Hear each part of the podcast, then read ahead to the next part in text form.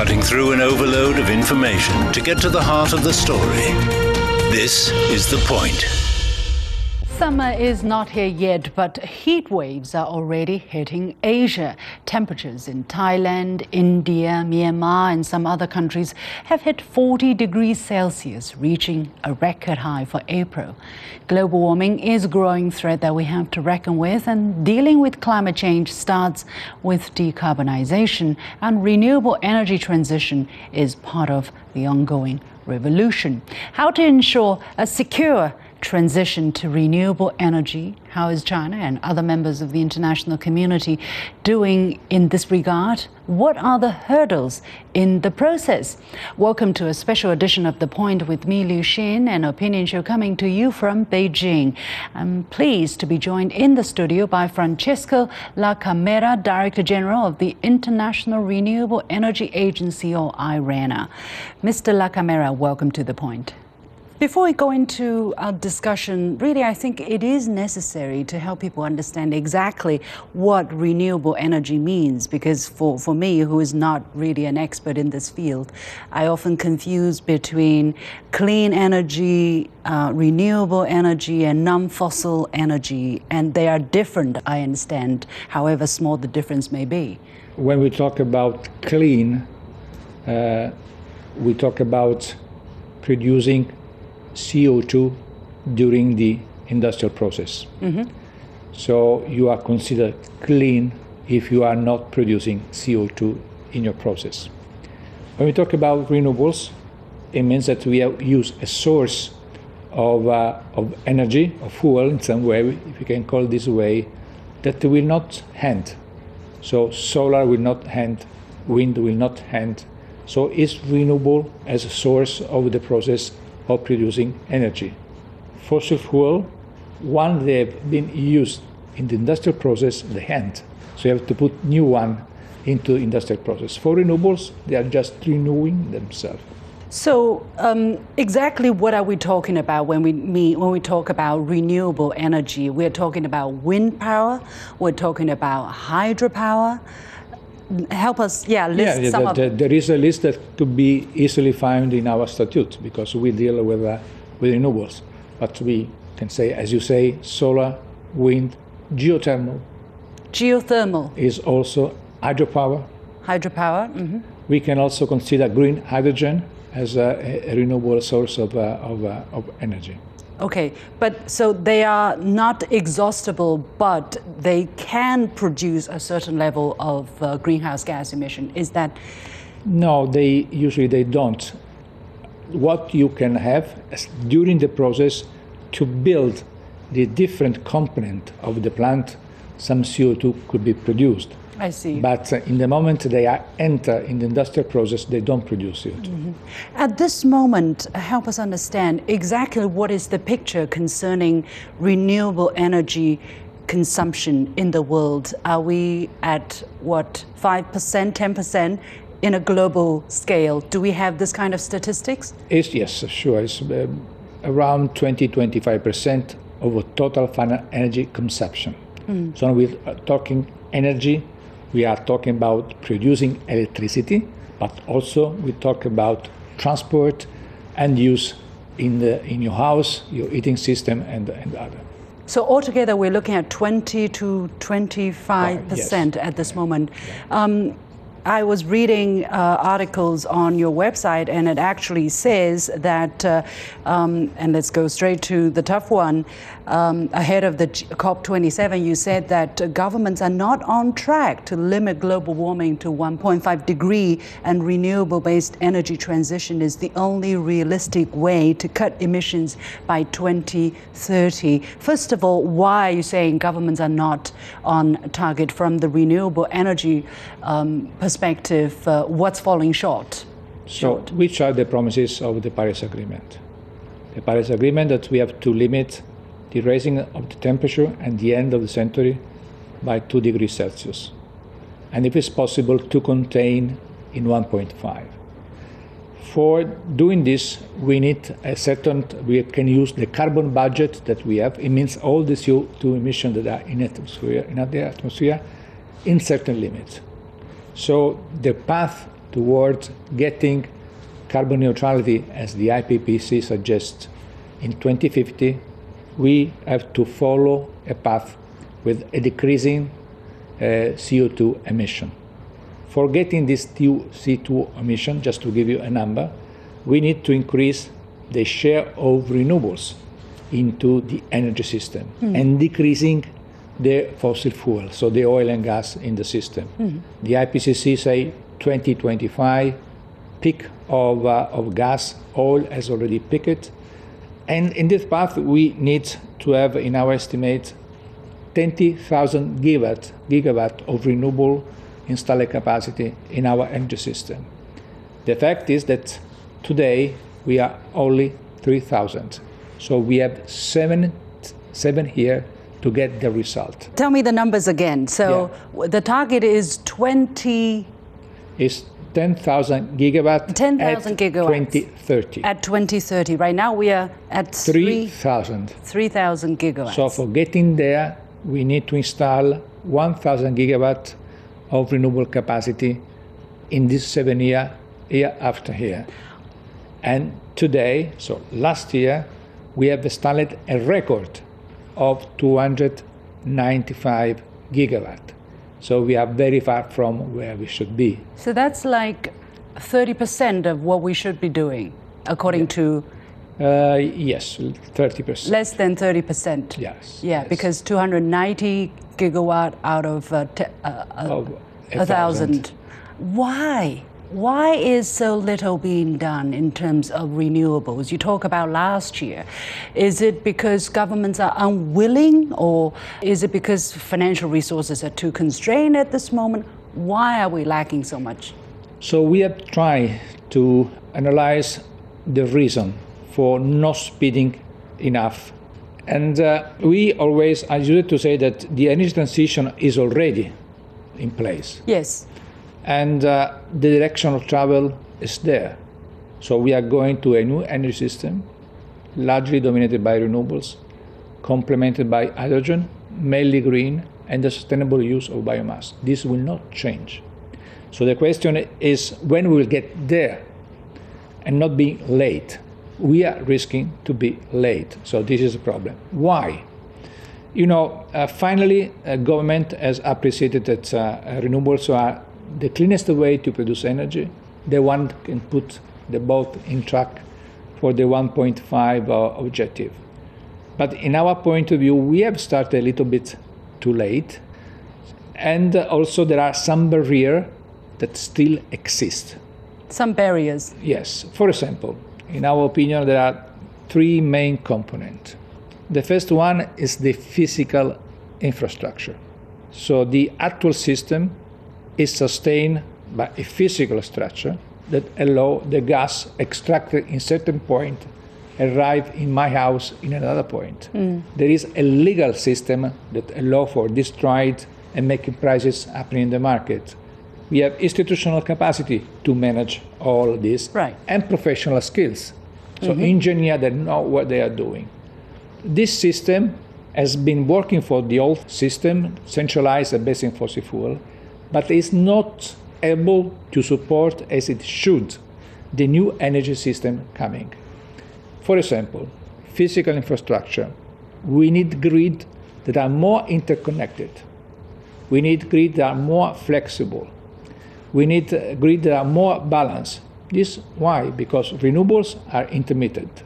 And we need to have a system in place for facing this, this potential problem to make more renewables be into the energy system. So first, physical infrastructure, I mean land grid, sea route. Yeah. It's also the way the port function serving the system has to be renewed and reestablished. Legal and policies. It's different because now we are going to a decentralized energy system that will decentralized. Decentralized through renewables. And it's also a response to the energy security and the problem that the Ukrainian crisis has been arisen in this time. So government realized our dependency is not absolutely a good thing. So they have to have many actors into the energy system market, and this means having decentralized source of energy. And renewables is exactly good for this. But we have to ensure to have the legal environment in place for making this work, and you have to make the right policies for pushing the market and the system going in this direction. Well, do you think right now this is the right moment? Because as you said, we're already kind of late in starting all of this, and it's quite a complex system. You know, hearing you explain that, multiple aspects and a lot of things that needs to be adapted. And right now we have been looking at a world that had been hit by the COVID, right? Economic recovery has been sluggish. People are talking about potential financial crisis or economic crisis, and we have the Ukraine crisis, the energy problem that we have been seeing for a year. Does all of these factors make the transition to renewables easier or more difficult? In principle, easier. But? Because energy security, more renewables. More social aspect, more jobs, go for renewables. Cleaner, you go for renewables. What is the bat that we have to overcome this barrier that I have highlighted to your attention? This means that if we accept this narrative, we have to find a way to accelerate the building of the infrastructure that we need. In our opinion, this may push government in the way forward COP28 to reconsider, to rewrite the way international cooperation works. In our point of view, the multilateral financial institution should prioritize the building of the infrastructure, because building the infrastructure means also put the seeds for more development, and in the same time, finally, private companies that want to invest in renewables may have the chance to plug into the system their electricity they produce. Yeah. Right now, are you seeing this happening? It's not happening at the scale that is needed. Okay. What is your observation about China? I mean, you have arrived in China. I'm sure you're looking at the numbers. You have been looking at the numbers, but also now in the country, my observation, for instance, I'm noticing more and more windmills everywhere I go. I'm seeing more and more farm of solar panels, for instance, and they are highlighted on TV and stuff like that. I don't know what is your observation traveling here. I think there is no personal observation. It's so evident, the tremendous effort that China is doing. Almost half of the new renewable installed capacity is in this country. I mean, out of the whole world. Yeah, and they are also feeding the renewables in other countries with their factory, with their panels, with their blades. So they are playing a very important role in the energy transition, domestically and internationally. Do you think China is doing the right thing? Because for instance, for China's plan for the 14th five-year economic development plan, China has set a target of energy transition, and it says that China will actively and prudently work toward the goals of reaching peak carbon emissions and carbon neutrality, and that China will advance initiatives to reach peak carbon emissions in a well-planned and phased way in line with the principle of building the new before discarding the old. I'm sure you've read this paragraph. This is like the guiding principle in China's transition toward a more carbon neutral economy. How do you evaluate China's strategy in renewable energy transition, especially the idea of being very prudent and well-planned and phased, and to build the new before discarding the old? What is your impression? Yeah, that's it's evident. If you imagine that we may have a constant energy demand along the year, if you want to reduce the share of total final energy consumption coming from fossil fuels, if you don't want to create disruption, so you not satisfy the demand, you have to increase the share of renewables. So when the government talk about progressing, doing things, is ensuring that there is not a disruption in the energy system. So we have to accelerate how much renewables we can. And this is what they are doing, in fact. Naturally, we know the plan, we know the goal of 2060 as a net zero year. We think that China can get this result already before the planet. This from the number that we see coming to our attention. Naturally, China, as other countries, should be more in phasing out coal as soon as possible, so putting more renewables into the system. I think the question of the physical infrastructure is relevant also in this country that is big as a continent. So put all the conditions together for having more renewables into the energy system, working on decarbonize the end-of-use sector and the heavy industries, petrochemical, steel. I think that I've seen the push that the government is giving to work on green hydrogen as a solution for decarbonize the heavy industries. So it's a very good step to be taken. And we will really wish to monitor with our colleague in China how fast this will happen. And also sharing the good experience of what's happening here around the world. What could be your recommendations? Because basically just now you were saying China could do more. China could be a little bit more ambitious, maybe in its energy transfer towards a more renewable-based picture. But on the other hand, you also mentioned that China has it's as a big country, not evenly developed, and still very much a developing country, and it needs to consider a lot of factors. So what are some of the IRENA's recommendations so that China can better or can be more ambitious in its transfer towards more renewable energy? We think that infrastructure also here is very relevant for adding more renewables into the grid. Imagine that the country has different geographical characteristics. So we have to make together all what's happening in different areas to ensure stability and reliance on the energy system. So in principle, what is in place is going to the right direction. Also, as I told you, the pilot study on hydrogen, the pilot study of use of renewables also in agriculture to prevent soil pollution, and so there are all elements that are working in the right direction. So the only thing that we have to do faster, if it's so possible. So there are not special suggestions to give because the leadership has already set very good line. Yeah. What has been the relationship between IRENA and its Chinese counterparts in terms of helping making the process faster? And what are you eyeing next? For instance, I understand this time you are having seminars and exchanges with your Chinese counterparts. So what are you eyeing next in your cooperation with Chinese authorities? Many areas. First of all, China has been in IRENA from 2014, so almost 10 years. He has been also having the presidency of the agency for 1 year. They have been very active in all the governance of the agency. So this is already something that we have to say about an active participation. Then we have also the possibility for the Chinese expert to review our work, our knowledge product. So there is a sharing of experience. We have been participating in common program for capacity building, for training.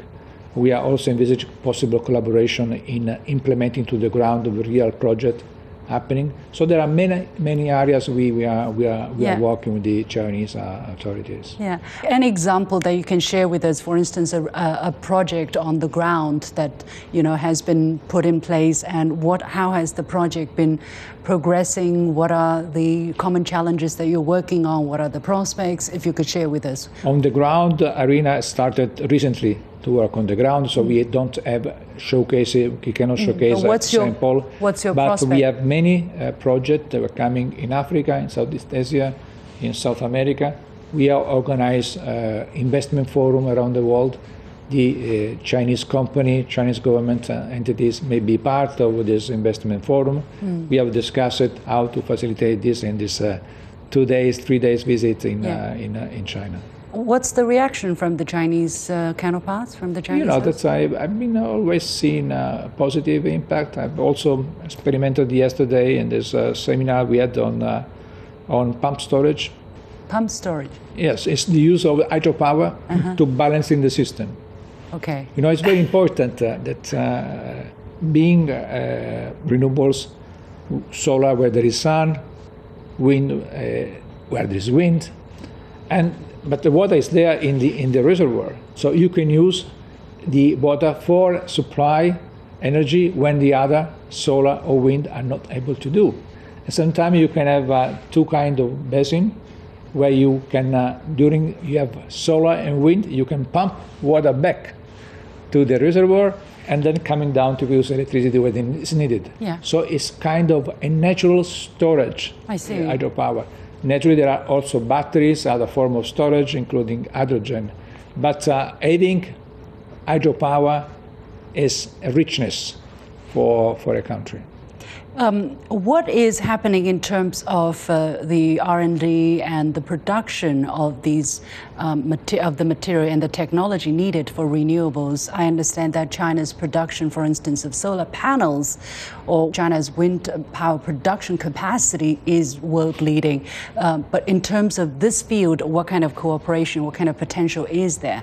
Naturally, there is the cooperation among countries, among companies. Someone is selling, someone is buying.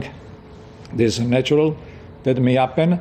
We are working as IRENA also on the supply chain to understand how we can maximize and make it more efficient the market for the mineral and rare earth that are needed in the activities relating to supply chain for renewables.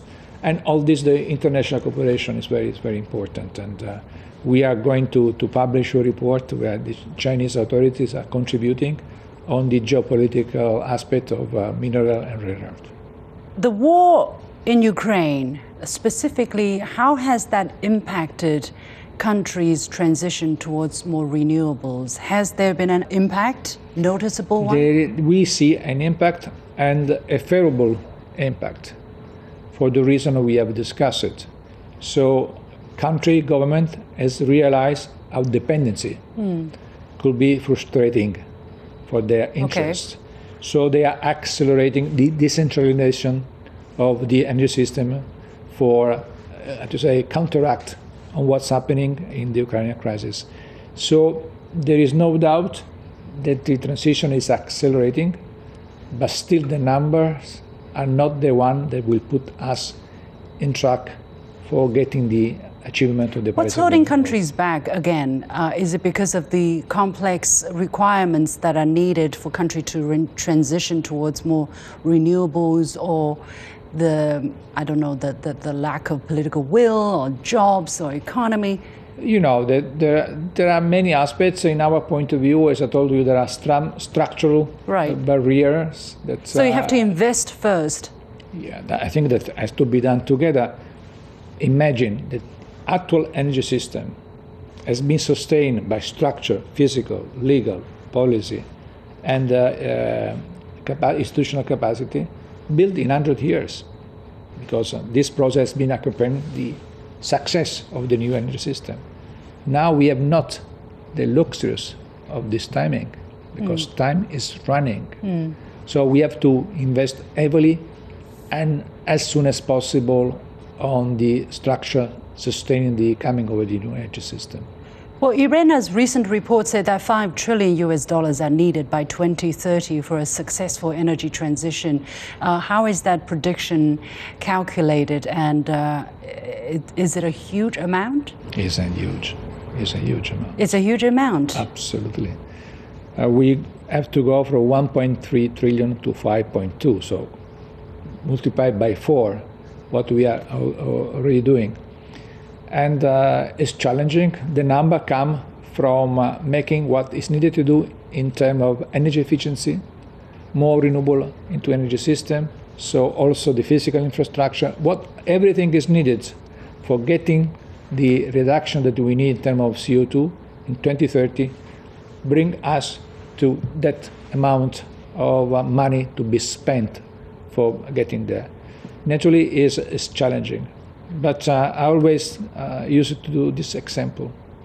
If you have to go travel between two cities because you have an engagement in city B and you're starting for city A, and you have 5 hours for getting there, and you are going by car, you have to go 100 kilometers at average.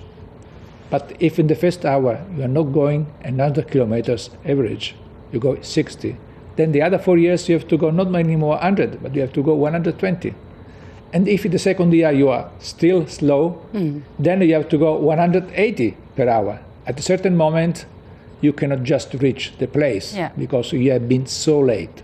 Unfortunately, we have started to move toward the EU and the new energy system late. And we are still late in our speed. Are you optimistic, though, that we're not too late when we get there? I will never respond to a question if I'm optimistic or pessimist. I will just say, as IRENA, what is needed to get there. Then it's up to the government say if it's possible or not possible. But the way we indicate is the way that, technically speaking, will bring the world in line with the achievement of the Paris Agreement goals. As individuals, what can we do? I mean, I don't even know how much of my energy consumption comes from renewables or not. Naturally, we say that we have to change the pattern on the way we produce, so more renewables, and also the way we consume energy. So working also on the energy demand, on the energy efficiency, these are the policy measures that we have discussed to make people orient their consumer's attitude to a more virtuous one. To a more virtuous one. Okay.